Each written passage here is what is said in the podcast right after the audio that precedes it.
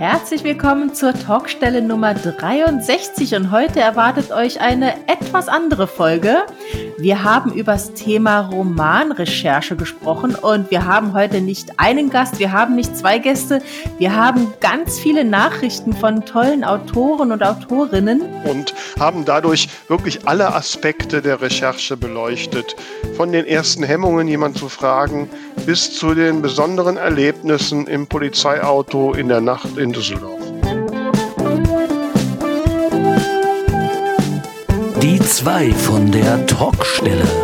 Der Buchbubble Podcast mit Tamara Leonhardt und Vera Nentwich.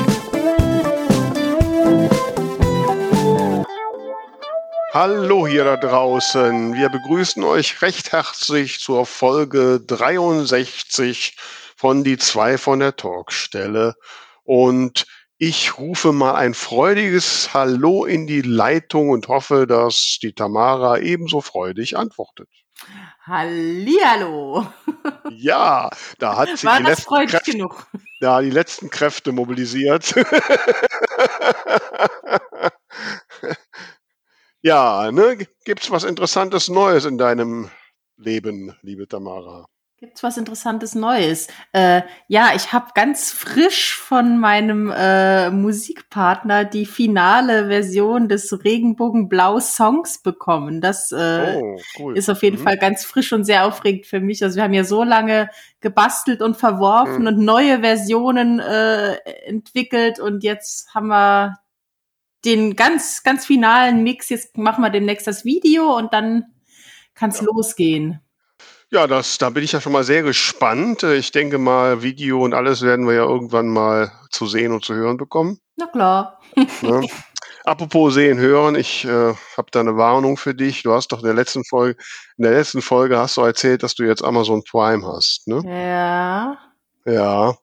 Und die machen, und die machen doch gerade so riesig Werbung für der Prinz aus Zamunda Teil 2. Ja, ich habe schon äh, Meinungen gehört. Wie ist denn deine?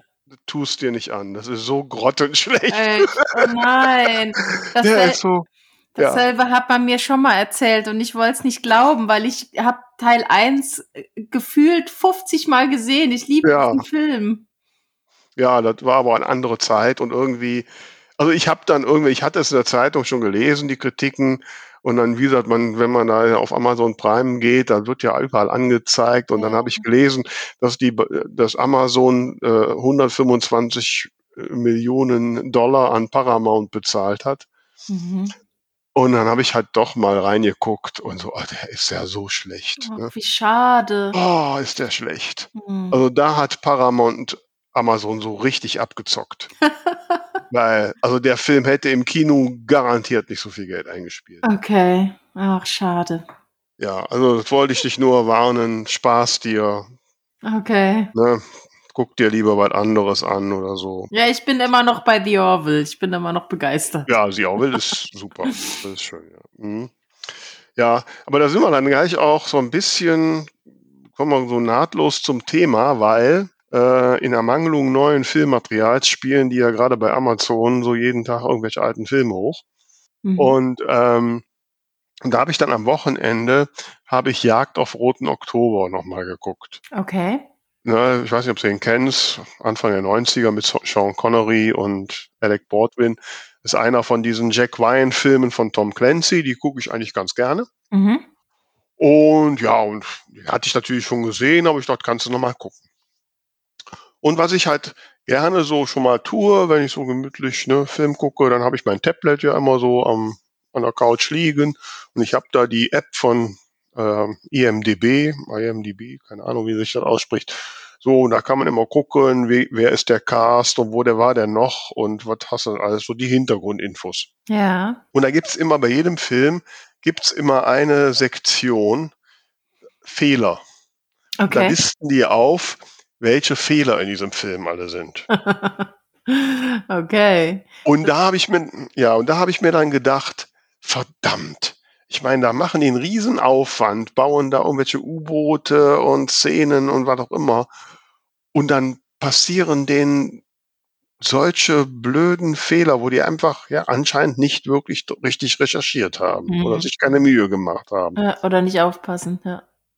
Ja, also wenn, wenn da irgendwelche russischen, angeblichen russischen Sätze gesprochen werden, die dann was völlig anderes heißen. ähm, oder so, ja. Also da sind wirklich, wenn man sich diese Fehlerliste, die ist ellenlang, äh, anguckt, da denkt man, hey, das ist. Und dann habe ich mich echt gefragt, warum eigentlich für ein Buch irgendwie groß recherchieren? Weil es sich gut anfühlt. Ja, aber ähm, ich meine, den meisten Leuten fällt es doch eh nicht auf. Ja, aber wenn doch, dann landest du eben nicht auf solchen Listen. Ähm, das weiß ich noch nicht mal. Ähm, nein, also mal ernsthaft. Also ich habe ja, glaube ich, diesen, diesen Satz von Haruki Murakami schon mal häufiger zitiert, ne, der im Zeitinterview gesagt hat, dass er halt nicht groß recherchieren würde, höchstens mal bei Google reingucken. Und, ne, und er hat da ein Buch geschrieben, was in Finnland spielt. Und als er, ohne vorher hier in Finnland gewesen zu sein, und als er danach mal nach Finnland kam, war er überrascht, dass Finnland so aussah wie in seinem Buch. ähm, so, und da frage ich mich auch, oder wenn wir überhaupt so ähm, so Fernsehsachen angucken, wir sind ja geprägt vom Fernsehen. Ich meine, das ist für die meisten Menschen äh, wahrscheinlich der einzige Punkt, wo man mal mit, ich weiß nicht, mit Kriminalfällen und so in Berührung kommt. Das kommt mir in meinem normalen Leben nicht. Mhm. So. Das heißt, und da werden ja so viele Fehler, sachliche Fehler gemacht, die jeder einfach hinnimmt. Mhm. Und also ich reg mich zum Beispiel immer auf, wenn, wenn irgendeinem Krimi, wenn ein Beamter von Interpol auftaucht. Ja? Okay. Die gibt es überhaupt nicht. Wie, die gibt es nicht? Nein, Interpol hat keine Beamten. Okay. Das muss man, wenn man mal logisch durchdenkt, dann muss man sich mal vorstellen, das kann ja nicht sein, dass eine internationale Behörde plötzlich in irgendein Land geht und da ermittelt. Da wird sich ja jedes Land bedanken. Ja? Mhm. Nee, Interpol ist eine reine Datenaustausch, Verwaltungsbehörde. Ne? Okay. Ja, nicht. Okay. Und so. Oder äh, letztens habe ich habe ich gesehen, äh, in so habe ich so eine Folge von so einer amerikanischen Krimiserie gesehen, die haben so eine Datenanalystin. Ich meine, wenn es so Themen um EDV geht, dann bin ich ja eh immer ein bisschen äh, klar, kenne ich mich ja ein bisschen mehr mit aus. Ja. Und dann, dann fragt so ein, so ein Polizei, ein FBI-Beamter ruft diese Datenanalysten an, gib mir mal eine Liste von Leuten, die 1990 in der und der Schule, in der Ecke waren und in psychotherapeutischer Behandlung. Mhm. Und dann tippt die was in ihren Computer ein und kriegt sofort eine Liste. so, da fragt ja. sich doch jeder, also A, es gibt keine Datenbank, selbst im nicht so ganz so datenschutzkonformen USA, wo drin steht, wer 1990 in psychotherapeutischer Behandlung war. Ja? Das weißt du nicht. Nein, gibt es nicht. Und da würden sich, glaube ich, die meisten Patienten auch bedanken, wenn es das gäbe. Ja, so. Oder, oder was ich auch immer cool finde, wenn die dann irgendwie, da haben sie irgendwie so Videoaufnahmen, ne, da ist irgendwie äh, Überwachungskamera, hat irgendwie Videoaufnahmen und dann sitzen da die Profis vor und sagen, mach mal diesen Abschnitt größer. Und dann tippen die was auf der Tastatur und schwupp wird dieser Abschnitt größer und der wird auch noch klarer und besser zu sehen. Da frage ich mich ja immer, was tippen die auf der Tastatur? Die Koordinaten? Zum Beispiel. Ja. A7 plus 5. Ja, und ich meine, wenn ein Bild äh, niedrig aufgelöst ist, dann kannst du, es gibt mittlerweile zwar so ein bisschen KI-Software, die da ein bisschen was rausholen kann, aber nicht in der Geschwindigkeit und schon mal gar nicht irgendwelche Informationen, die einfach nicht da sind. Ja, also, oh. Ne? Siehst du, und deswegen ist Recherche gut. Ja, aber die macht's da auch nicht. Ich sag mal so, wenn ich, wenn man jetzt in einem, in einem Roman eine reale Szene, so wie richtig Polizeiarbeit ist, ja, beschreiben würden, da würden doch alle sagen, nee, das stimmt doch nicht und das ist ja langweilig und, und so. Ja, gut, wie du schon äh, mal erzählt hast, ne, die Szenen, die wirklich nach dem echten Leben geschrieben sind, die glaubt einem keiner. Ja, genau. Nee, aber trotzdem ist es ja gut, wenn man zumindest weiß, wie es ist, dann kann man schauen, wie sehr passe ich das jetzt an die Bedürfnisse meines Buches an. Ja, äh, ist wahrscheinlich, hängt auch ein bisschen davon ab, so aus welchem Fachgebiet man kommt. Also ja. klar, ich, ich bin halt ein bisschen sensibilisierter, wenn es so im IT ist, dann da habe ich halt doch eher ein Verständnis für. So, ähm, wir haben ja im Vorfeld so die eine oder andere Autorin und Autor gefragt, was sie so für Erfahrungen mit Recherche hatten. Und, genau, falls es die Zuhörerinnen und Zuhörer noch nicht mitbekommen haben, wir sprechen heute über Recherche. Genau, ja. Hätte ich das noch groß ansagen müssen. ich wollte es nur noch mal mit dem Holzhammer. Ja, ja gut, dass du da bist. ähm, nein, aber was ich halt äh, dazu sagen wollte, unter anderem habe ich äh, eine Autorin, gef Kollegin gefragt, Dr. Sibyl Klinke. Sie ist hauptberufliche Pharmakologin und ähm, sie ist natürlich immer besonders sensibilisiert, wenn irgendwie in Fernsehserien, wenn da Gifte mhm. äh, verwendet werden. Und sie erzählt, was sie daran so stört. Als gelernte Pharmakologin bin ich natürlich für Vergiftungen prädestiniert. Und da kommen wir schon zu dem ersten Thema. Im Fernsehen, wenn man dann Krimis sieht, da gibt es ja schon die Vergiftungen. Da ist jemand, der heimlich dem Mordopfer ein paar Tropfen Gift in den Tee träufelt. Es dauert einen Moment und er fällt tot vom Stuhl. Das geht so überhaupt nicht. Und ich ärgere mich regelmäßig, warum die Autoren da nicht wenigstens ein bisschen recherchiert haben. Da kann man schon mal nachschauen, ob zum Beispiel das Gift, was man sich ausgesucht hat, überhaupt wasserlöslich ist. Wenn nämlich solche Tropfen in einen Tee geschüttet werden, wird der Tee nämlich trübe und das Mordopfer wird sehen, dass der Tee eben nicht mehr klar ist. Es ist auch die Frage, ob die Dosis ausreicht, die in vielleicht zehn Tropfen drin ist. Auch das funktioniert nicht immer und dann haben Gifte eben oft einen sehr bitteren Geschmack und der muss überdeckt werden. Denn wer trinkt auf einmal bitteren Tee? Ein normaler Mensch spuckt das einfach aus. Also deshalb bitte, liebe Kolleginnen oder die, die es werden wollen, schaut nach. Wikipedia ist da übrigens eine sehr hilfreiche Quelle. Ja, also der, der Sibyl geht's bei Giften genauso wie es mir mit der IT geht. Ne? Und wahrscheinlich wird, wenn jemand, der Russisch spricht, Jagd auf Roter Oktober guckt, äh, auch sagen, mein Gott, was reden die da für ein Blödsinn? Ne? so. Ja, ja, so geht's mir oft ähm, wenn man mal Serien oder so im Originalton schaut oder Filme und da kommen dann Deutsche drin vor. Hm, und dann sind das aber eigentlich äh, eng, also britische oder amerikanische Schauspieler, die halt irgendwie die Sätze auswendig gelernt haben. Das nervt mich immer massiv. Ja, das stimmt. Ja, ja, das stimmt. Ja, also deswegen, also ich bin bei meinen Büchern sehr akribisch mit recherchieren, weil ich einfach denke, wenn es jemand weiß, dass es anders ist, ich möchte halt, dass es richtig ist. Also ähm, zum Beispiel meine Bücher spielen ja äh, größtenteils in Berlin. Und ähm, wenn die dann von mit dem Bus von A nach B fahren, dann kann ich mir natürlich nicht irgendwas ausdenken, aber ich setze mich dann wirklich hin und schaue, wie oft fahren da die Busse, wo fahren die lang, wie lang dauert das, äh, weil mir das einfach wichtig ist, dass das realistisch ist. Ja, aber du, du googelst das nur. Du ja, ich, ich, ich fahre jetzt nicht extra hin. Nee, ich google das. Ja, aber da ist natürlich dann auch immer noch so ein Risiko, weil das, was Google ist ja, ja zweidimensional. Ne? Also die Atmosphäre kommt nicht rüber. Und da, da hat zum Beispiel die äh, Sabine Klewe, die ich befragt habe, hat das sehr anschaulich erklärt, was so diese Atmosphäre bringt und welche Details man da so sieht und äh, auch welche Erlebnisse man so macht. Mhm. Was mir besonders viel Spaß macht, das ist dann sozusagen der letzte Schritt der Recherche, ist das vor Ort recherchieren. Also das irgendwo hinfahren, wo die Geschichte spielt ähm, und ähm, den, den, den Ort, die, die, die Gegend, die Landschaft oder die Stadt oder was auch immer es dann ist, auf mich wirken zu lassen. Das ist ähm, zum einen mal, finde ich das ganz wichtig für die Atmosphäre, für die Stimmung, ähm, die ich dann auch, äh, die ich einsaugen und dann auch äh, vermitteln möchte. Es ähm, ist aber auch für mich notwendig, wenn es irgendwie geht, also wenn man, wenn man die Möglichkeit hat, hinzureisen, notwendig, um, um äh, auch festzustellen, wo man sich vielleicht getäuscht hat, wo man eine Vorstellung hat anhand von, weiß ich nicht, Google Maps und äh, Google Earth hat man sich einen Ort angeguckt und wenn man da ist, stellt man plötzlich fest, ja, es ist alles malerisch und idyllisch, es liegt aber in der Einflugschneide von irgendeinem so kleinen Segelflughafen oder ich weiß nicht was oder von oder in der Nähe ist irgendwie ein Steinbruch, den man nicht gesehen hat und da fahren die ganze Zeit donnern LKWs vorbei und es sollte eigentlich ein ruhiger, idyllischer Ort sein. Deswegen ähm, denke ich, wenn es irgendwie möglich ist, sollte man auch immer dort gewesen sein, wo die Geschichte spielt und sich das mal wirklich angeschaut haben.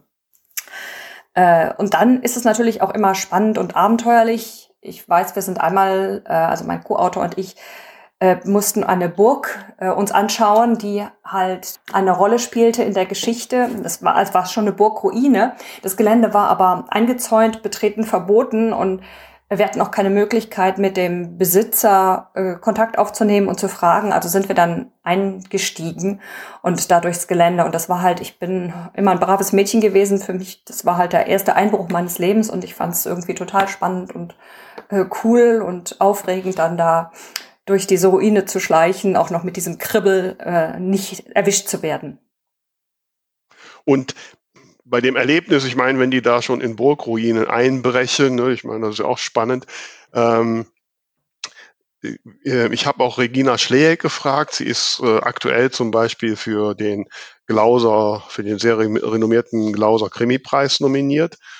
Und sie hat äh, auch nochmal sehr deutlich gemacht, wie wichtig es ist, diese Atmosphäre des Ortes äh, aufzunehmen und was man darauf alles noch so mitnehmen kann. Recherche dient einerseits der Diagnose realer Zustände, andererseits der Konstruktion fiktionaler Figuren eines fiktionalen Kosmos, der kohärent, plausibel und authentisch sein muss. Das Vorgehen dabei hängt vom Stoff und meinen Möglichkeiten ab. Man kann nicht alle Orte abklappern, die man real oder als Modell verwenden will. Google bietet da einerseits großartige Möglichkeiten, sollte aber auch nicht überschätzt werden. Die beste Recherche, auch in Hinsicht auf die Atmo, ist immer die vor Ort.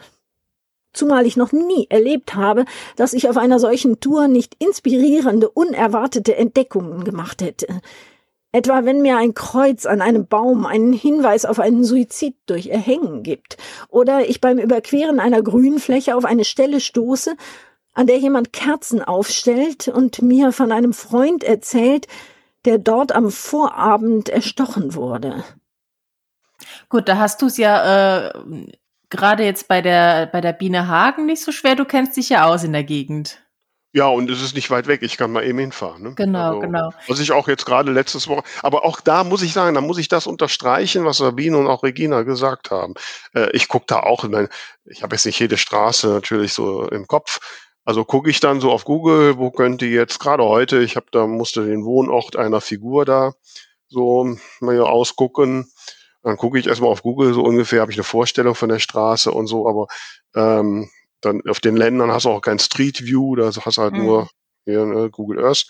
Und ähm, da suche ich mir aus. Aber ich werde da jetzt sicherlich nochmal vorbeifahren, weil ich habe ja. auch bei einem, also ich einen anderen ähm, Ort, wo eine wo eine Figur wohnt, mir ausgeguckt habe. Als ich dann vorbeigefahren bin, habe ich gesehen, dass der ganz anders wirkt. Ne? Okay. Als ich den so in Vorstellung hatte und dann gar nicht mehr zu dem passte, was ich der Figur, äh, also wie ich das erzählen wollte. Und dann habe ich sie ähm, ja, also so ein Haus hat ja so einen Eindruck, ja, ja. also äh, so und das sollte jetzt, das ist eine ältere Tante und so, das sollte ein älteres, so ein 50er Jahre Haus sein. Mhm. Ne? Das konnte ich beim Google aber nicht so richtig entdecken, da siehst du ja nur die Dächer, ne? Ja. Ähm, so und dann, als ich davor stand, war das also ganz super neu und sah nach ziemlich viel Geld aus. Ähm, das passte einfach nicht. Ne? Mhm. So, Gut, mein, da habe ich natürlich mit Berlin den Vorteil, da gibt's halt wirklich Street View und ich bin wirklich schon viel äh, virtuell in Berlin rumgelaufen. Natürlich ist es nochmal was anderes, wenn man vor Ort ist, aber ähm, ich finde, da kommt es auch immer drauf an, wie wichtig das jetzt für die Geschichte ist. Ne? Also wenn ich jetzt äh, einen Roman schreibe, wo eine Person irgendwie in ein anderes Land auswandert, dann sind wahrscheinlich diese Eindrücke noch mal wichtiger, als wenn äh, wenn es halt einfach irgendwie hauptsächlich im Haus und oder im Büro oder wie jetzt bei mir äh, im Theater spielt und die halt nur zwischendurch mal durch die Straße von A nach B laufen. Das macht, denke ich mal, schon schon so einen gewissen Unterschied. Ja, ja, aber jetzt äh, relativierst du deine eigene Aussage von der Wichtigkeit von Recherche? Na, wieso? Ich recherchiere ja schon. Also ich habe zum Beispiel eine Szene, wo die äh, am Alex sind und shoppen gehen. Da bin ich dann halt äh, per Street View da rumgelaufen, habe mir das angeschaut, habe mir auch ähm, Videos auf YouTube angeschaut von dort, damit ich einen Eindruck habe. Ähm, also ich mache es nicht ohne Recherche, aber ich denke, es reicht. Ich muss jetzt dafür nicht extra einen Flieger nach Berlin nehmen, weil es eben nicht das Hauptthema des Romans ist. Ne? Wenn ich jetzt wirklich beschreiben würde, wie jemand äh, nach Berlin auswandert und, und diese Stadt das Zentrum meines Buches wäre, dann müsste ich da natürlich, finde ich jetzt, ähm, mehr Fokus drauf legen, als wie gesagt, wenn die halt, wenn sie jetzt einfach nur drum geht, dass die shoppen gehen und ich halt irgendwie benenne, wo sie shoppen gehen. Weißt du, wie ich meine? Ja, ich, ich weiß, was du meinst und ich bin ja gar nicht so weit weg, aber ähm, ich finde, da, da ist also Recherche nur dann so lange äh, irgendwie sinnvoll, wo sie praktisch ist. Ähm, also ich finde dieses Argument, was ja vorhin die, dass die äh, Sabine gebracht hat oder auch die Regina, die sagten ja, okay, man, man kriegt natürlich, wenn man vor Ort ist, äh, Dinge mit, die einem bei Google nicht auffallen. Und ja, klar. Halt, wie gesagt, ist es vielleicht nur der, dass die irgendeine Einflugschneise ist oder die, ja, irgendwelche Geräusche, die da sind und die Dinge verändern. Ne? Ja, ja, also ich widerspreche ähm, dem nicht, um Himmels Willen. Es wäre natürlich optimal, wenn ich mal eben hinfliegen oder fahren könnte, aber ähm, es geht jetzt halt nicht und ich denke, man kann trotzdem so arbeiten. Ne? Also ich denke, man muss halt einfach abwägen zwischen Aufwand und Nutzen. Und äh, optimal ist es natürlich immer, wenn man alles selbst erleben kann. Wenn es nicht geht, dann gibt's halt Alternativen. Also wie zum Beispiel, dass man dann Videos entsprechend schaut oder mit Leuten spricht, die von dort sind oder die das, worum es jetzt geht, schon mal gemacht haben oder so. Also wenn man es nicht selber machen kann, dann gibt's immer Alternativen, ums, um es aus zweiter Hand zu bekommen. Ja, man muss, glaube ich, ein bisschen jetzt differenzieren zwischen jetzt irgendwelchen, ja, wie du sagst, äh, Tätigkeiten, Fachwissen und solche Sachen und, und ja, der Atmosphäre, also dem, mhm. dem Ort an sich. Ja, ne? ähm, ja natürlich, ich meine, letztlich, klar, wenn ich jetzt meine Bienenhagen-Krimis nicht jetzt gerade vor der Haustür spielen würde, wobei ich habe es mir bewusst da natürlich auch ausgesucht, ähm, dann würde ich auch nicht immer hinfahren. So. Und es würde den meisten Leuten ja nicht auffallen. Und andersrum ist es jetzt wahrscheinlich so, ähm, dass ja so viele Leute jetzt Grefrath am Niederrhein nicht wirklich kennen, äh, dass sie auch nicht nachvollziehen können. Also die Frage ist für mich auch immer, gibt es da irgendwo eine, eine Schwelle, wo man sagt, okay, so viel ist Recherche ist nötig Ne? Das, das finde ich halt ist genau das, das Ding. Also man kann da ja wirklich in so ein, so ein Kaninchenloch fallen und dann Wochen und Monate recherchieren, ohne voranzukommen. Da, da gibt's dann irgendwann, ne? Und vor allem hat man ja so viel, was man recherchieren könnte. Also wenn ich jetzt mal so überlege, womit ich mich alles beschäftigt habe, das geht halt äh, von, von Lokalitäten über Sportarten, über äh, Bands, über ähm, wie funktioniert äh, äh, das, das System, also das Jobsystem an der Uni. Da, das sind ja so viele Sachen. Ähm, wenn du da extrem recherchierst, dann kriegst du dein Buch nie fertig. Wenn du zu wenig recherchierst, dann ist es halt ungenau. Da, da, ich finde, das ist genau die Schwierigkeit, da die, das richtige Maß zu finden.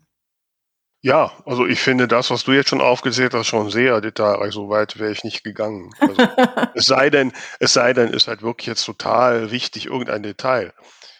Also mhm. ich glaube schon, dass, dass, dass man viel ähm, sich ausdenken kann. Eigentlich, also man kann eigentlich sich alles ausdenken. Ja, kann man? Also ich, ja, ich kann ja ich kann ja auch jetzt in Grefrath irgendwas ganz Verrücktes passieren lassen, mache ich ja letztlich. Ich meine, ich, ich schreibe jetzt über den sechsten Moch, der da vorkommt. In Realität, in Realität ist da genau einer mal passiert, ja. Ähm, so, und ähm, also ist ja schon Fantasie. Und auch das Gebäude, wo, wo äh, die Detektei ist, das gibt es mhm. zwar, aber da ist ein Versicherungsbüro drin. Mhm. Ja? Ähm, also es ist ja schon alles irgendwie Fantasie. Ja, ja, klar. Aber was mir zum Beispiel, also meine erste Recherche, die ich äh, mit Romanschreiben hatte, war ähm, bei meinem ersten Buch wird ein Assistent an der Uni eingestellt und ich habe das Kapitel geschrieben und habe einfach dann hingeschrieben, dass die äh, Professorin das Vorstellungsgespräch mit dem hatte und dann hat sich entschieden, den einzustellen. Und dann habe ich überlegt, ja, funktioniert das einfach so an einem, an so einer, an so einer Einrichtung? Und da hat mir tatsächlich ähm, eine Facebook-Gruppe sehr geholfen. Es gibt eine Gruppe, die heißt Recherchepool für Autoren.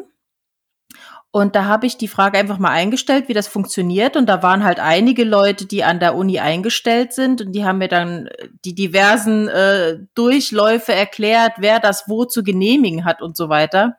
Und dann habe ich das entsprechend angepasst, damit es zumindest einigermaßen realistisch ist, weil ich mir dachte, wenn das jetzt jemand liest, der an der Uni eingestellt ist, der denkt sich, also das ist ja völlig unrealistisch. Und das hätte ich nicht gut gefunden. Aber da fand ich es halt wirklich hilfreich, dass man einfach da so einen Pool von Leuten hat, die einem dann schnell helfen und sagen können, äh, ich kenne mich da aus, bei mir funktioniert das so. Und in dieser Gruppe habe ich schon sehr oft Hilfe gefunden, weil da wirklich ganz viele Menschen sind und jeder kennt sich mit was anderem aus. Ähm, das ist für mich eine super Recherche-Option. Ähm, ja, okay, habe ich noch nie benutzt. Ich muss ganz ehrlich sagen, wenn ich jetzt so wirklich an einen Punkt komme, wo ich denke, okay, hier brauche ich jetzt mehr Informationen, dann ist mein erster Schritt neben dem halt googeln, ähm, mal zu gucken, habe ich im, im näheren Umfeld jemanden, der sich da ausdenken, mhm. auskennen. Das könnte. auch, klar.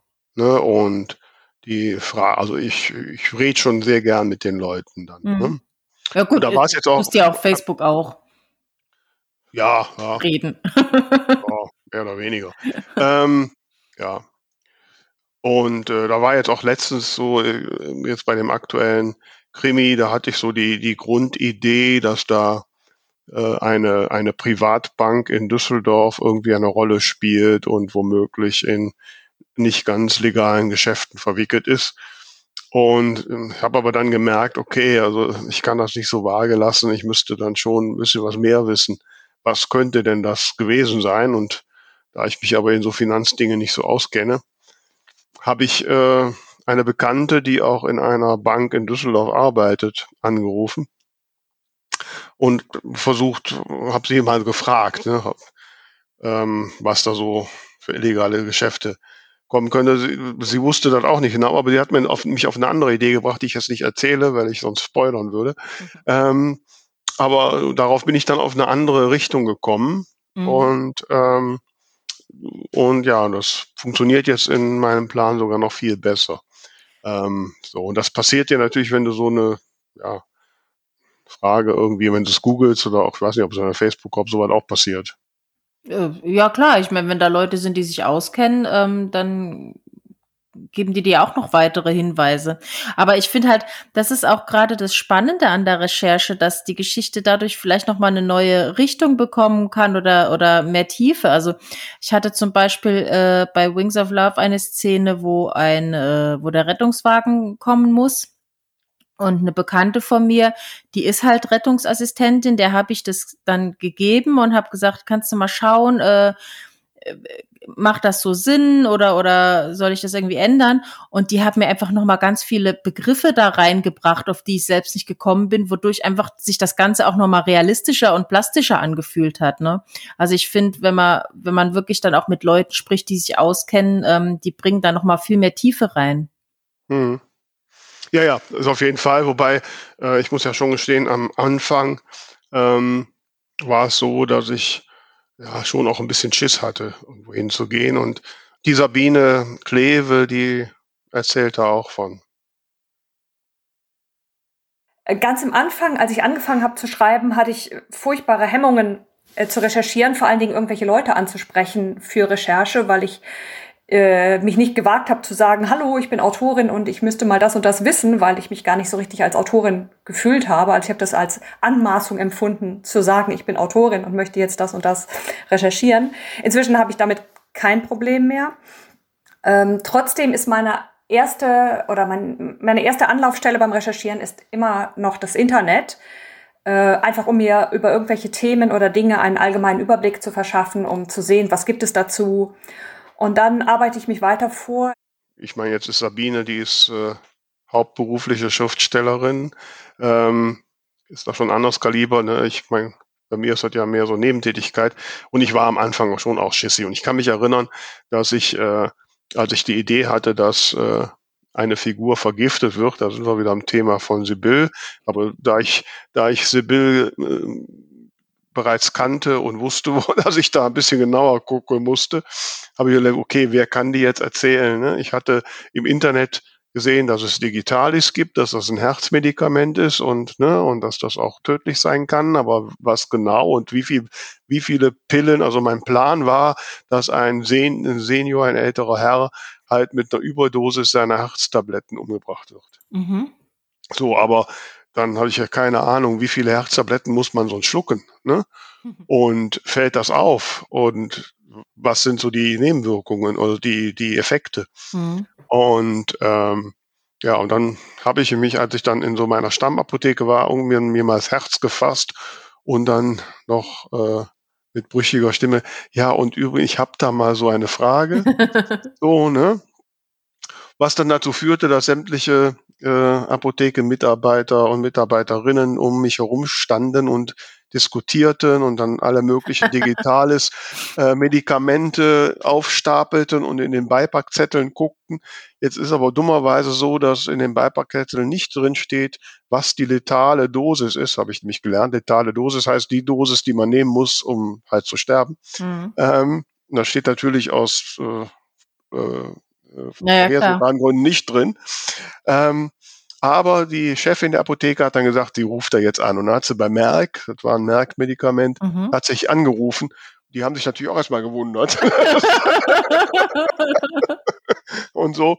Und dann konnte sie mir sagen, so, aber da habe ich dann zum Beispiel gelernt, dass äh, dadurch, dass vorher die Leber versagt, dass man halt gelbliche Hautfärbung bekommt, also und so, ne? Also ich musste das, er muss auch schon über längere Zeit vergiftet werden, er würde gelbliche Hautfärbung kriegen und noch ein paar andere Nebenwirkungen. Das heißt, das musste ich alles plausibel da reinbauen. Ne? Mhm.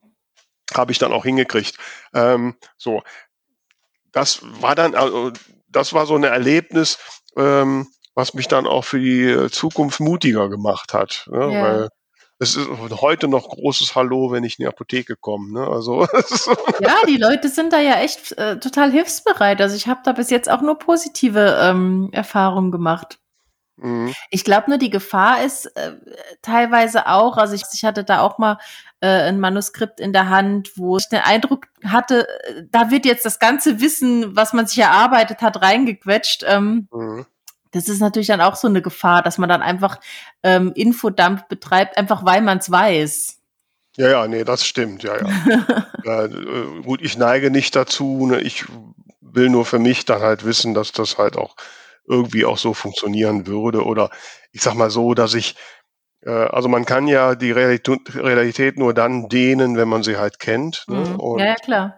Und ich kann sie dann halt ein bisschen dehnen. Ne? Also ich habe das zum Beispiel bei mir gemerkt. Ich habe für äh, auch für Wings of Love habe ich mir Videos angeschaut äh, von Wattwanderungen. Ich habe selbst, also ich war zwar schon an der Nordsee und so weiter, aber habe noch keine Wattwanderung mitgemacht und habe mir dann so so Touristenvideos angeschaut und fand das so spannend, was die da alles gesehen haben mit den Wattwürmern und mit verschiedenen Krebsen und Algen und so, dass ich das unbedingt erzählen wollte, weil mich das so interessiert hat und da habe ich auch gedacht, da musst du jetzt echt aufpassen, dass du nicht anfängst, die Leute zu langweilen. Ja, das kann ich mir vorstellen.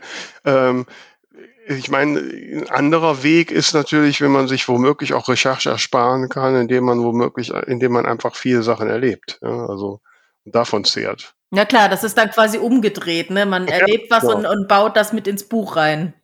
Also hier ähm, April Winter, die hattest du ja gefragt, mhm. ja, die erzählt ja, dass sie ein Jahr auf dem Bauernhof gelebt hat und das verarbeitet hat.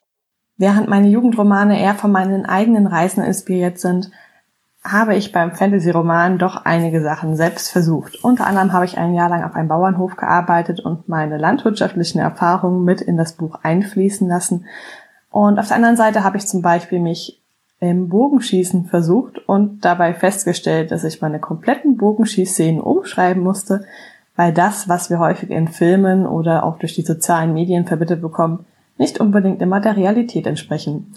Demnächst steht dann erstmal Schwertkampf auf meiner Bucketlist.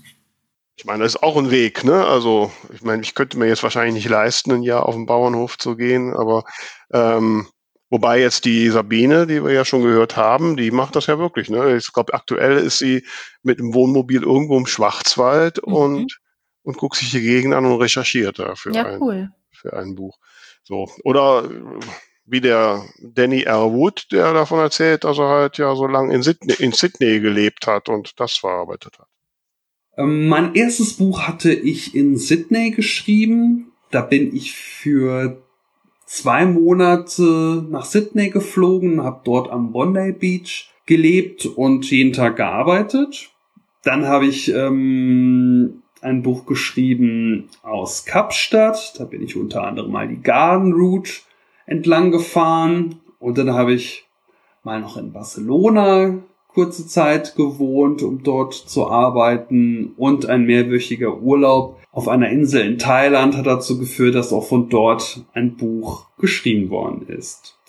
Bei meinen Krimis ist es ein bisschen anders. Da muss ich nicht mal vor Ort ins Saarland reisen, wo sie spielen, denn ähm, ich bin von der Ecke, lebe zwar schon seit über 20 Jahren jetzt nicht mehr daheim, aber habe soweit noch alles ganz gut im Kopf und ähm, mein ermittelnder Kommissar hat seinen Dienstsitz im Rathaus, wo ich vor über 20 Jahren mal ein sechsmonatiges Schulpraktikum gemacht habe.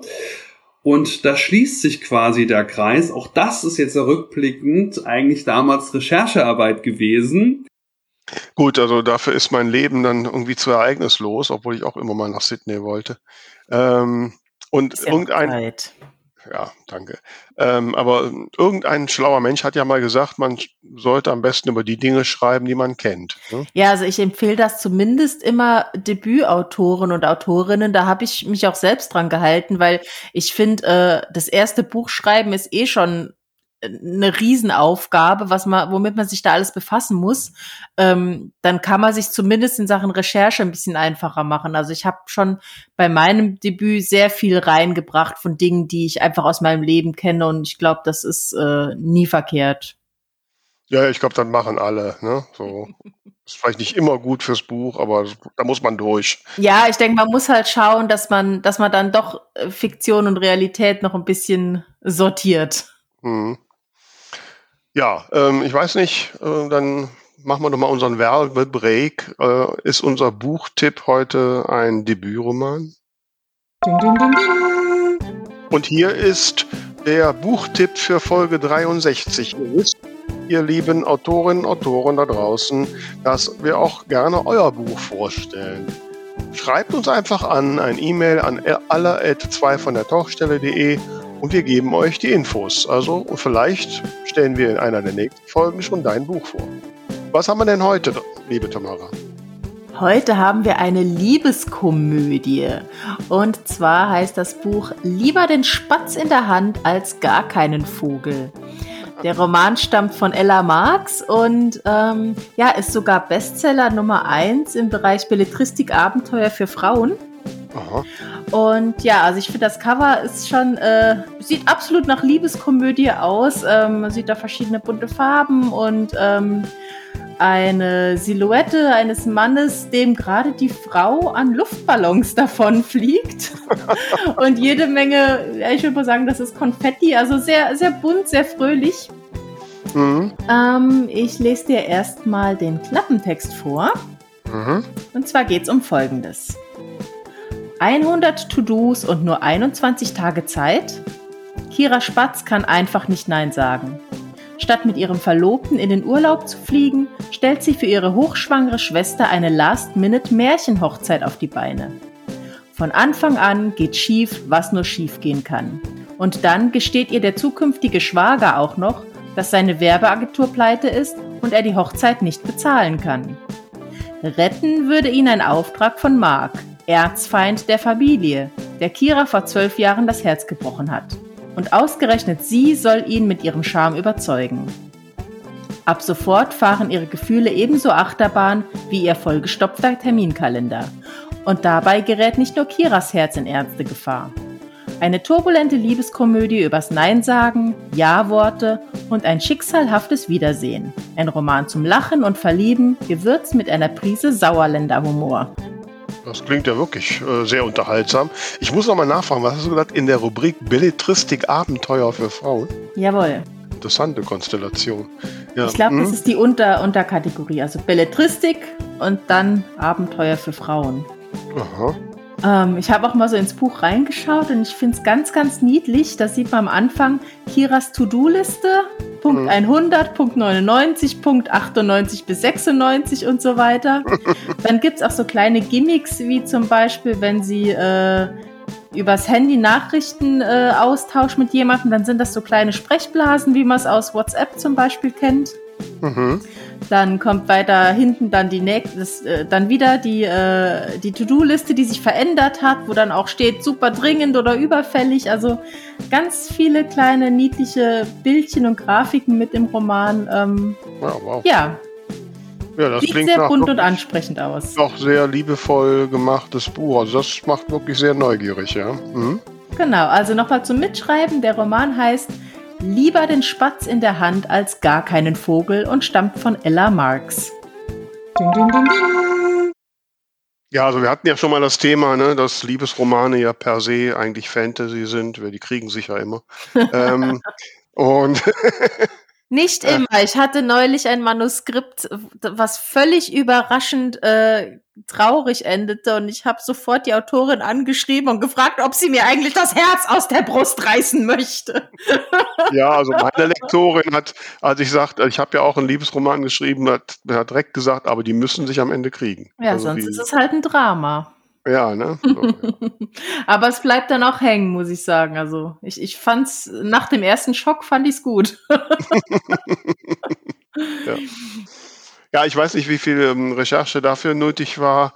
Also, wo ich ja immer großen Respekt vor habe, ist ja vor historischen Romanen. Mhm. Ähm, weil da stelle ich mir ja vor, da muss man ja tierisch sich ins Thema einarbeiten. Und wir hatten ja im letzten Jahr in unserer Folge 44 die Elsa Dix da und die hat uns jetzt auch noch mal so ein bisschen was erzählt, wie sie Recherche macht. Ich schreibe historische Kriminalromane, die auf Norderney und den anderen ostfriesischen Inseln spielen. Ideen sammle ich vor Ort. Ich bin so oft es geht auf Norderney und den anderen Inseln. Ich fahre dort viel herum, sehe mir mögliche Schauplätze an, aber für einen historischen Roman muss man natürlich auch wissen, wie das Seebad früher ausgesehen hat. Deswegen war ich im Stadtarchiv von Norderney. Dort habe ich mir ganz wunderbare Fotografien angesehen, die mir ganz viele Ideen geliefert haben. Zum Beispiel habe ich dort auch gesehen die Aufnahme von einem Offizierspferderennen am Strand und das war die Basis für meinen Roman Der tote Rittmeister. Ja, also ich muss ja zugeben, vor ein paar Jahren hatte ich mal eine Idee für einen Zeitreiseroman. Oh, ich liebe Und äh, ja, ich liebe halt auch Zeitreisen und ich fand die Idee eigentlich auch ganz gut, aber dann dachte ich, jetzt musst du ganz schön viel recherchieren über diese Zeiten und dann habe ich es irgendwie gelassen. Das Thema kenne ich auch. Also ich habe auch immer wieder mal, ne, gerade, ne, ich habe am Sonntag wieder eine Folge von Dr. Wu geguckt und ähm, Welche denn? und äh, Folge 3, wo sie auf Charles Dickens treffen. Ah, Kennst du die alle auswendig? natürlich. Oh Mann, ja, beeindruckend. so, und an sowas würde ich ja auch gern mal machen. Es gibt so ein, so ein schönes Buch, ich weiß den Titel nicht mehr, wo, wo Mozart äh, in der Gegenwart landet. Äh, Mhm. ich weiß gerade nicht mehr den Titel, aber war sehr schön. Und er wird dann Jazzmusiker. Und, ähm, Cool. und so, und dann, ja, also sowas würde mich auch immer mal reizen. Aber ja, und diese, dieser, der größere Rechercheaufwand, der, äh, Hm. der hält mich da auch immer noch von ab. Und der ist ja, ne, wie jetzt die Elsa ja schon erzählt hat, ähm, dann doch ein bisschen äh, größer. Ne? Und ähm, oder man läuft auch so Gefahr, ne, dass man sich dazu einfach macht. Ich meine, diese Bill erzählt das zum Beispiel zum Thema Mittelalter. Ganz schwierig halte ich das bei historischen Romanen. Da kann ich nirgends mehr hinfahren. Ich kann ein historisches Nürnberg nicht mehr erfahren. Da muss ich auf alte Stadtpläne zurückgreifen. Da muss ich auf Abbildungen zurückgreifen, die es vielleicht gibt. Da muss ich versuchen zu recherchieren und nachlesen. Was haben die damals angezogen, die Leute, die arm oder reich waren? Gibt es Berufsgruppen, die in meinem Roman oder in meiner Geschichte eine Rolle spielen? Haben da bestimmte Berufsgruppen eine besondere Kleidung tragen müssen? Gab es Kleidungsvorschriften? Sowas kann ich dann aus Bildern heraussehen oder aus Stadtplänen. Und ich kann auch viel nachlesen und ich gebe zu, ich verliere mich manchmal da in der Recherchearbeit, weil ich das ungeheuer spannend finde. Auch das Aussehen der Menschen ist dabei wichtig. Damals gab es noch ganz andere Krankheiten, als sie heute üblich sind. Wir dürfen nicht vergessen, dass noch vor 150 Jahren Pocken eine generalisierte Krankheit war. Es gab kaum einen Menschen, der nicht irgendwo Pockennarben hatte, nannte sich damals übrigens auch Blattern. Das gehört zu einer Beschreibung hinzu. Ähm, ein, ein Recherchepunkt, den wir ja da noch nicht so haben, sind ja äh, beispielsweise Museen. Stimmt. Man müsste dann mal, gibt's ja zu allem Möglichen. Hier die Sabine, mhm. die erzählt davon, in welchen Museen sie da so war. Ich recherchiere auch gerne in Museen und es gibt ja wirklich zu allem möglichen äh, Museen, also nicht nur so die klassischen. Es gibt, ich weiß nicht, wie viele Museen es gibt, die irgendwie mit Rechtsprechung und äh, Gerichtsbarkeit zu tun haben. Teilweise natürlich sehr gruselig auch. Und es ist sowohl dann für die historischen Romane interessant, aber durchaus auch für die Gegenwart. In London war ich mal in einem ähm, Polizeimuseum über die Polizei, speziell der Londoner City. Das ist wahnsinnig interessant, was man da auch alles lernt, äh, was man eigentlich gar nicht wissen wollte, was aber dann total spannend ist und unter Umständen auch noch äh, Eingang in die Geschichte findet. Also ich lasse mich da dann auch oft überraschen, mache sozusagen ein Speed-Dating mit den Informationen, die mir ähm, dort entgegengebracht werden und denke, oh, das ist doch noch super cool und das kann ich toll für meine Geschichte gebrauchen. Also überhaupt so mit diesen äh, Altertümen, Themen, äh, also da tue ich mich ja schwer, ne, so, ähm, äh, man muss ja auch so wirklich diesen, den, den, den Geist, also die, ja, die Atmosphäre, das Wort ist schon häufiger gefallen heute, muss ja. man ja erwischen und, äh, also da würde ich mich sehr schwer tun, die reale, oder ich sag mal so, das ist ja wahrscheinlich die Atmosphäre, die die Leute heute über Mittelalter lesen wollen. Das ist ja alles schon so ein bisschen auch romantisiert, ne? Also ja, auch mit der Sprache. Das hatten wir auch damals in der Folge mit Elsa Dix mhm. äh, besprochen. Also man will ja schon so ein bisschen eine Sprache haben, die nach der Zeit klingt, aber trotzdem muss man es noch gut verstehen mhm. können und soll nicht so anstrengend zu lesen sein. Ich glaube, das ist auch schwierig. Mhm. Ja. Um da hilft es vielleicht auch, dass man einfach äh, äh, viel in, in Bücher und, und Filme und Serien aus der entsprechenden Zeit eintaucht, um so ein bisschen in dieses, dieses äh, Mindset reinzukommen. Könnte ich mir vorstellen. Ja, wobei bei Filmen, ne, da muss man ja auch wieder aufpassen, wie, äh, wie echt und ehrlich sind sie. Ja, ne? klar. Ähm, und und äh, wenn ich mir so Outlander angucke, da wird das Mittelalter ja nun sehr romantisiert. Ne? Und ähm, so.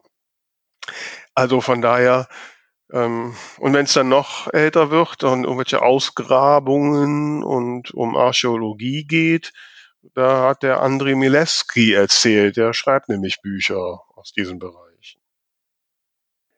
Die Protagonisten in meinen Büchern sind zumeist Archäologen auf der Suche nach mythischen Artefakten oder historischen Orten. Um das glaubwürdig rüberzubringen, ist eine gute Recherche natürlich zwingend notwendig. Vor der Pandemie habe ich am liebsten die Recherche vor Ort gemacht, sofern es möglich war und die Orte nicht ganz so weit weg. Und sonst natürlich auch die bekannte Online-Recherche.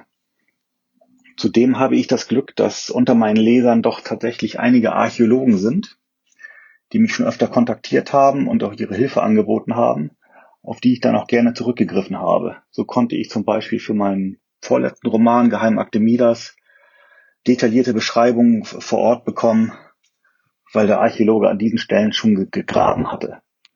Das hat natürlich die ganze Sache sehr erleichtert. Ja, also wenn man es schafft, dass seine Bücher so interessant sind, dass die Fachleute das lesen und sich von alleine melden, das ist natürlich dann schon richtig cool. Ne? Mhm. Das habe ich auch mal in einem Interview mit äh, Sebastian Fitzek gehört. Der hat ja den Thriller über eine äh, blinde Zeugin geschrieben Und da hat er wohl mal in Social Media irgendwie verlauten lassen, dass er jetzt äh, eine blinde Protagonistin hat. Mhm. Und da haben ihn ganz viele blinde Leser und Leserinnen angeschrieben und haben gesagt, bitte, bitte mach's aber nicht so verkehrt wie die meisten in, in Büchern und, und Fernsehen und so weiter. Und dann hat er sich die wirklich äh, dazu genommen und mit denen zusammengearbeitet. Mhm. Das ist natürlich schon toll. Ja. Nee, also das ist, äh, ähm, also ich finde ja so diesen, diesen Kontakt mit Fachleuten, der ist ja, wenn man einmal diese Hürde genommen hat, es ist ja immer inspirierend. Ich hatte jetzt gerade ja. letzte Woche, das habe ich ja, glaube ich, bei der letzten Folge schon angedeutet, ne, ich hatte, ja, in meinem Krimi geht's ja um, äh, spielt eine Bank eine Rolle, ne, die vielleicht irgendwelche Machenschaften ist. Und ich habe halt dann so überlegt, ja, wo würde denn eine Bankangestellte, ähm, wenn die was mitkriegt, wo würde die hingehen? Und dann habe ich, hatte ich zufällig ein Gespräch mit meiner äh, Sparkassen äh, Ansprechpartnerin und dann habe ich die gefragt und dann hat die mir gesagt, ja, sie würde zu ihrem ähm, Geldwäschebeauftragten gehen. Ähm, so, das fand ich jetzt aber irgendwie langweilig, das ist ja nur so ein Verwaltungsakt. Äh, und dann habe ich, okay, meine Szenerie ein bisschen erweitert und habe gesagt, die Bank ist so böse, der Geldwäschebeauftragte hängt da mit drin. So, wo würde sie dann hingehen? Ne? So. Mhm. Ja, und da fiel mir dann die BaFin ein, das Bundesaufsichtsamt für die Finanzwirtschaft. So, da habe ich gedacht, mhm. ja, die haben da bestimmt ein Auge drauf. Und, und dann habe ich erstmal gegoogelt und dann bin ich auf die Webseite gekommen und dann steht da wirklich, steht da drauf, da haben die genau beschrieben, wie man als Whistleblower vollkommen anonym den Tipps geben kann. Mhm. So, die, haben, die können sogar vollkommen anonym mit denen kommunizieren, ohne dass die wissen, wer es ist. Und das fand ich ja jetzt, das klang jetzt ja nach Geheimnis, nach Whistleblower, nach H, ne, ja. ne? Und so. Ja. Und da, da will ich mehr wissen. Und habe ich halt geguckt, so in der Kontaktseite, und, dann, und da habe ich unter Presse geguckt, und da gab's halt äh, eine Pressebeauftragte speziell für so Hinweise und so. Und die habe ich dann angemeldet. Ne? So. Mhm. Und die hat sich dann tatsächlich auch gemeldet und letzte Woche, Freitag, rief die mich dann an. Ja. Mhm. Wie war denn das Gespräch? Das war total nett. Ne? Die war sehr, äh, äh, äh, wie sagt man, entgegenkommt und so. Ähm, allerdings ist das wie Interpol, die hat mir komplett die Illusion geraubt. Ah. so von wegen hier BaFin und die ermitteln dann, nö, machen die alles nicht. Ne? Also, ja, Mist. ja, die, die haben, deren Aufgabe ist nur, so mit Banken zu gucken, dass die Vorkehrungen treffen und so. Aber wenn da wirklich was passiert, also was in irgendeiner Form strafrechtsrelevant ist, dann ist das einfach die Polizei. Ne? Okay. So. okay. Aber da wäre jetzt zum Beispiel eine spannende Frage.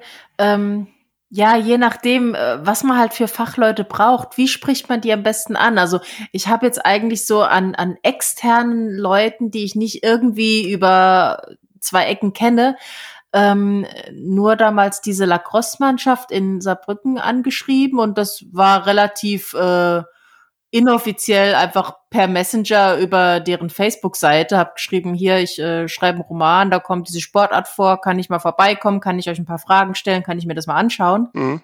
Aber ich denke mal jetzt gerade sowas, äh, wie du da gemacht hast, das läuft ja doch, doch ein bisschen offizieller. Wie bist du das angegangen? Ja, so, ich hab, bin einfach, habe mir die Kontaktadresse von der Webseite und haben E-Mail geschickt. Also so richtig offiziell, keine Ahnung. Ähm, weiß ich nicht, ob das jetzt offizieller ist. Also meine Erfahrung ist schon, wenn man, wenn man Leute anspricht und wenn man nett sagt und dass die alle sehr hilfsbereit sind und so. Ja. Also ich habe das. Also du bist, äh, du hast da jetzt nicht irgendwelche Referenzen genannt nein, oder so, sondern schon, schon ganz locker. Nein, okay. Manchmal, ich habe halt immer das Thema Hemmungen, hatten wir ja schon, ähm, habe dann immer gedacht, oh Gott, ne, du gibst dich da jetzt als total tolle Autorin aus und und so, ne? äh, was ist, wenn die in die Spiegel-Bestsellerliste gucken oder so, ja. Ähm, und, und, finden dich nicht. So, ja gut, also ich sag mal, wenn sie mich googeln, finden sie, äh, werde ich gefunden, da finden sie meinen Blog und äh, ich finde jetzt, der sieht ja einigermaßen professionell aus, ne? Ja. Ähm, und so. Also bis jetzt habe ich da keine negativen äh, Reaktionen äh, gehabt. Ich glaube eigentlich, man sollte sowas noch viel öfter machen, weil ich denke mir gerade, eigentlich äh, gibt es doch bestimmt viele Dinge, über die man schreibt, wo man jemanden ansprechen könnte und das mal selber ausprobieren könnte, wo man eigentlich ganz tolle Erlebnisse draus ziehen könnte. Ja, ja. Also wie die Sabine erzählt, dass sie eine Nacht im Polizeifahrzeug saß. Aha. Das Spannende, was ich je ähm, äh, auf einer Recherche erlebt habe, das war eigentlich gar nicht für ein konkretes Buch, sondern eher so als Allgemeinbildung für Krimi-Autorinnen. Das war eine Nacht äh, im Streifenwagen, also eine Nacht Freitag auf Samstag in Düsseldorf im Streifenwagen mitfahren. Und das war super, super interessant. Damit, wir haben alles Mögliche erlebt. Da war ein, ähm, ähm, ein Diebstahl dabei, da war eine Schlägerei dabei. Wir haben einen ähm, betrunkenen, ähm, nicht sesshaften Menschen, der hilflos war und nicht mehr klargekommen ist, in, äh, aufs Revier gebracht und dort in eine Ausnüchterungszelle gebracht. Ähm, es war eine ähm, Alarmfahrt dabei, also mit Blaulicht und das war ziemlich gruselig, weil es ist mega, mega schnell und ähm, dann über die rote Ampel. Ich habe mich in die Tür gekrallt und gebetet, dass es irgendwie gut ausgeht. Also das äh, war ein echter Adrenalinkick.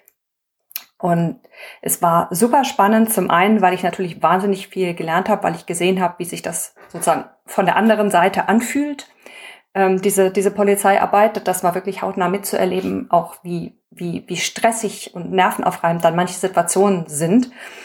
Ähm, da habe ich ganz viel gelernt. Es war aber auch interessant, meine Heimatstadt, die ich eigentlich gut kenne, mal von dieser Seite zu sehen. Also von einer Seite, die ich normalerweise nicht erlebe, die ich nicht kenne. Und auch das war super interessant und ist einfach so ein, ein Background-Wissen, das einfach bei meinem Schreiben bereichert, ohne dass ich jetzt vielleicht was Konkretes aus dieser Nacht mitgenommen habe für ein konkretes Buch. Ja, ja, das sind natürlich besonders spannende Erlebnisse. Ich hatte das mal, ähm, war witzig, ich war beim Zahnarzt, so, ne, zur Zahnpflege. Und dann lag ich da so auf dem Stuhl und ähm, Zahnarzt war so am gucken und ein bisschen mit so einem, ja, mit so diesem Rubbelding, das so unangenehm vibriert, da am machen. Und als ich so am Spielen war, sagte ich, was, welche Mordmethoden gäbe es eigentlich so beim Zahnarzt? Ne? Ja, hätte ich nicht sagen sollen, weil als wir dann wieder am Arbeiten waren, ich hatte so, ihr Mund muss er aufhalten. Dann sagt sie, ja, wenn ich den Bohrer jetzt da reinfallen lassen würde, wären sie tot. ne? Ja, das hast du mir schon mal erzählt. Schon mal, Und als ich kurz darauf beim Zahnarzt war, ging es mir gar nicht so gut. Aber das Ende vom Lied war, das hat mich dann so inspiriert, da ich dachte, okay, ja, ja. ne, da habe ich dann, hatte ich dann bei einem der Biene Hagen Krimis kommt eine ziemlich böse Zahnarzthelferin vor und, und dann gibt es dann eine Szenerie, wo Biene auf dem Zahnarztstuhl gefesselt ist. So, mhm. jetzt hatte ich zwar so einen Zahnarztstuhlvorstellung, aber wie kann man da fesseln, wie kann man sich befreien? Und dann habe ich den Zahnarzt angerufen, beziehungsweise die Zahnarzthelferin. Und dann durfte ich mittags mal vorbei und dann haben die mich auf so einen Stuhl gefesselt. Und, und dann hab ich, haben wir geguckt, wie könnte ich mich jetzt befreien, was bräuchte ich dafür und so. Toll, aber, aber Fotos gibt's keine. Nein, Fotos haben wir damals ja, nicht Mist. gemacht. Ja, aber ja, ist schon, ist also sehr bereichernd. Ne?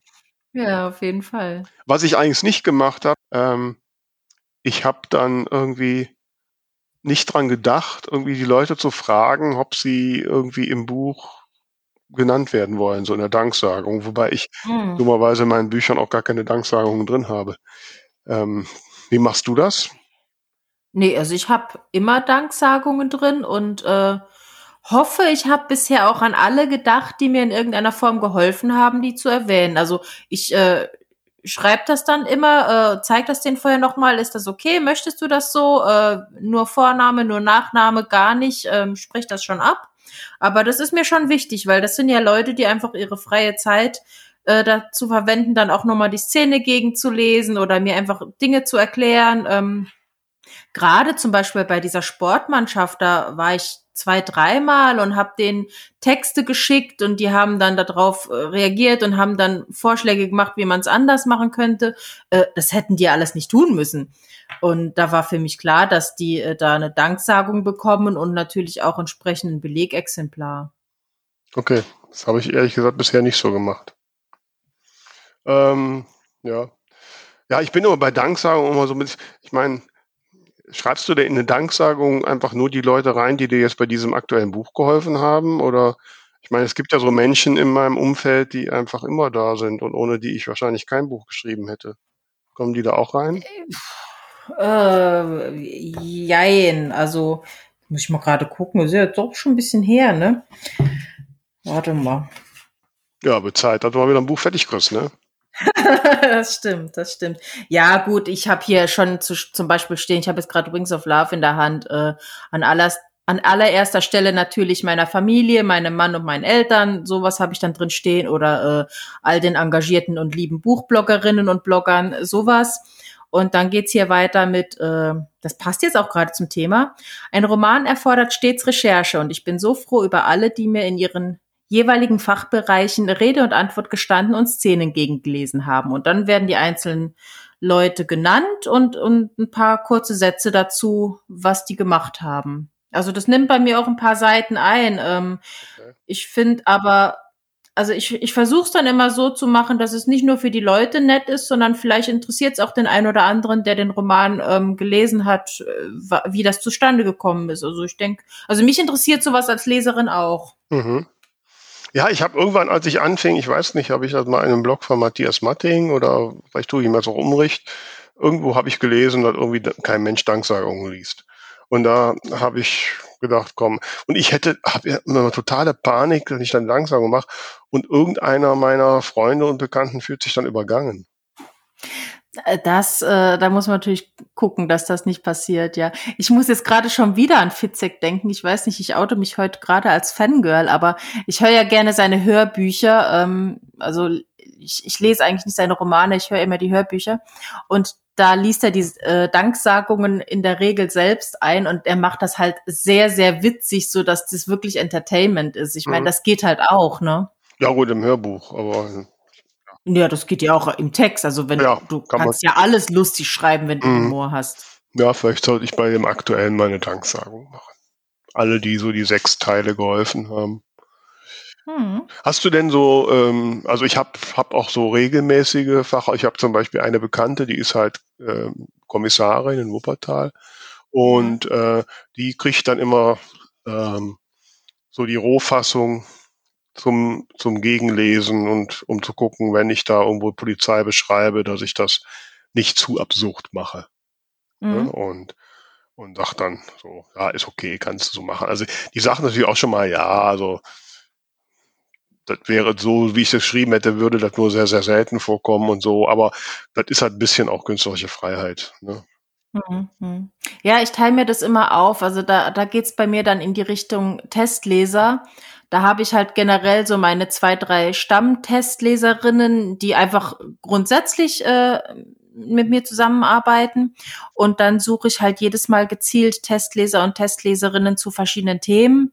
Äh, manche lesen dann das ganze Manuskript, wenn es halt was äh, Größeres ist, was die da betreuen. Und andere, andere, denen schicke ich dann nur einzelne Szenen, die schneide ich dann entsprechend zusammen und mache vielleicht kurz eine Notiz irgendwie, wie der Kontext da jetzt ist. Und ähm, das ist mir aber halt schon wichtig, also wirklich auch zu, zu verschiedenen Themen. Also ich hatte schon Testleser für Dialekte bestimmte oder äh, eben jetzt hier für Rettungsdienst, äh, für Sport, für äh, ja, für alle Bereiche, die irgendwie, äh, wo ich denke, da ist ein bisschen Fachverständnis wichtig. Okay. Also das heißt, wie kommst du an Testleser Rettungsdienst? Hast du Bekannte, die da im Rettungsdienst sind? Das war eine Bekannte von mir, genau, die beim Rettungsdienst arbeitet und die habe ich halt gefragt, kannst du dir die Szene am Schluss nochmal durchlesen und das quasi freigeben? Mhm. Genau. Mhm. Ja, gut, also wie gesagt, jetzt im, im Bereich Polizei, das ist aber so der einzige Bereich, den ich dann so explizit, weil das sich so durch die Bücher schon mal zieht, äh, wobei jetzt jetzt beim aktuellen Projekt so in der Mitte. Bis jetzt ist der Kommissar Terhoven, so heißt er bei mir immer, äh, noch ja nicht vorgekommen. Mal sehen, äh, ob ich den irgendwie einbaue. Ähm, ähm, ja, also äh, lass mal noch mal zusammenfassen. Was hatten wir denn jetzt alles so zum Thema Recherche? Wir hatten Recherchereisen. Ja, also Fachbücher, Fachpersonen. Ja, also die Wichtigkeit der Atmosphäre, Facebook-Gruppen, ähm, Museen. Äh, Bücher, Videos, mhm. Interviews. Also ich glaube, was für mich ganz wichtig ist, einmal das gute Gefühl, dass man keinen dass man nicht unbewusst Blödsinn geschrieben hat. Ich meine, wie du schon gesagt hast, man kann sich ja, man kann ja die Realität anpassen, aber ich finde unbewusst Blödsinn schreiben, das finde ich ungünstig. Mhm. Und zum anderen halt das gute Gefühl, einfach neue Sachen zu lernen, mit neuen Leuten in Kontakt zu kommen oder Dinge zu erleben, die man sonst nie gemacht hätte. Von daher, ich bin absolut pro Recherche. Ja, obwohl du nicht nach Berlin fährst. Obwohl ich nicht nach Berlin fahre, aber ich war schon mal da. Also ich, muss, ich bin nicht Karl May. äh, ja, ich muss auch sagen, jetzt gerade, wo ich dann so die einzelnen äh, Nachrichten da von den Autorinnen, Kolleginnen bekommen habe, äh, ja, da kann man schon auf den Geschmack kommen. Und das Inspirierende äh, dieser Recherchereisen, das einen auf neue ähm, Ideen bringt, also das ist schon ein Punkt, den ich nochmal so ein bisschen äh, sacken lassen muss. Mhm. Ja, apropos sacken lassen. Hat sich bei dir ein Ding der Woche gesagt? Gesagt. ja, Mist. Das Ding der Woche. Ja, also ich bin noch mittendrin. Es, es sackt noch nicht, sondern es läuft noch. Aber ich höre seit einigen Tagen ähm, die Hörbuchversion der äh, Steve Jobs Biografie. Aha. Und ich muss sagen, ähm, ich, ich bin natürlich jetzt nicht so wahnsinnig up to date. Die ist ja schon ein paar Tage alt. Aber ich finde es schon total spannend, auch äh, wenn ich jetzt nicht immer alles technisch so ganz verstehe, aber so äh, diese Gedankensprünge, die er hat oder auch diese, da sind wir auch schon fast wieder beim Thema Recherche, diese vielen Inspirationen, die ihn auf Ideen gebracht haben, die dann, wo er Jahre später Dinge miteinander verknüpft hat oder irgendwelche Eindrücke ähm, äh, keine Ahnung, äh, heute habe ich gerade gehört, dass er an der Uni einen Kalligrafiekurs besucht hat und dass das eigentlich der Auslöser war, warum es auf dem Computer heute verschiedene Schriften gibt, weil er das so schön fand. Also all diese Zusammenhänge und, und äh, also finde ich super spannend, total interessante Biografie. Ja. Ja, ich habe eine Zeit lang auch gerne verschiedenste Biografien gelesen, müsste ich mal wieder. Aber ich habe ja jetzt letzte Woche mich beim, im Buchhandel eingedeckt und bin noch dran. Ja, dementsprechend kann ich auch diesmal, diese Woche irgendwie kein richtiges Ding der Woche präsentieren. So, ähm, nö, ein wirkliches Highlight hätte ich da jetzt nicht. Ähm, und von daher würde ich diese Woche Beenden mal. Wir die, die genau, Folge ohne Highlight. Ohne, ja doch, die ganze Folge ist ein Highlight und, äh, und so. Vielleicht ist es ja ein Highlight, dass ich kein Highlight habe. Das kann man auch so sehen. Ne? Wer weiß, wer weiß. Auf jeden Fall waren die vielen Nachrichten, die wir bekommen haben, äh, doch so spontan auch äh, echte Highlights. Und da möchte ich doch mal allen ganz herzlich danken, die mitgemacht haben. Ja, wir machen aber jetzt keine explizite Danksagung an alle, oder? Nee. Nein. aber Sie können sich das Belegexemplar, wenn die Folge raus ist, alle gerne anhören. Ne? genau so machen wir das. Okay, also macht's gut, ihr da draußen. Halt, halt, halt, halt, halt! Noch nicht wegschalten. Nach unserer Aufnahme hat sich nämlich die liebe Eris noch bei uns gemeldet und sie hat bei der Recherche etwas sehr Interessantes rausgefunden, was gerade wieder top aktuell ist. Ich sag nur E-Auto. Das war's dann von uns und bis bald.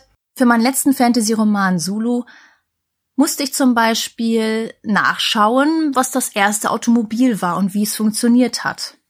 Erstaunlicherweise habe ich festgestellt, dass die ersten Automobile zum Beispiel Elektroautos waren. Das wusste ich gar nicht. Und ich finde das immer ganz spannend, unsere Realität mit der Fantasie zu verknüpfen und das in eine Geschichte zu packen.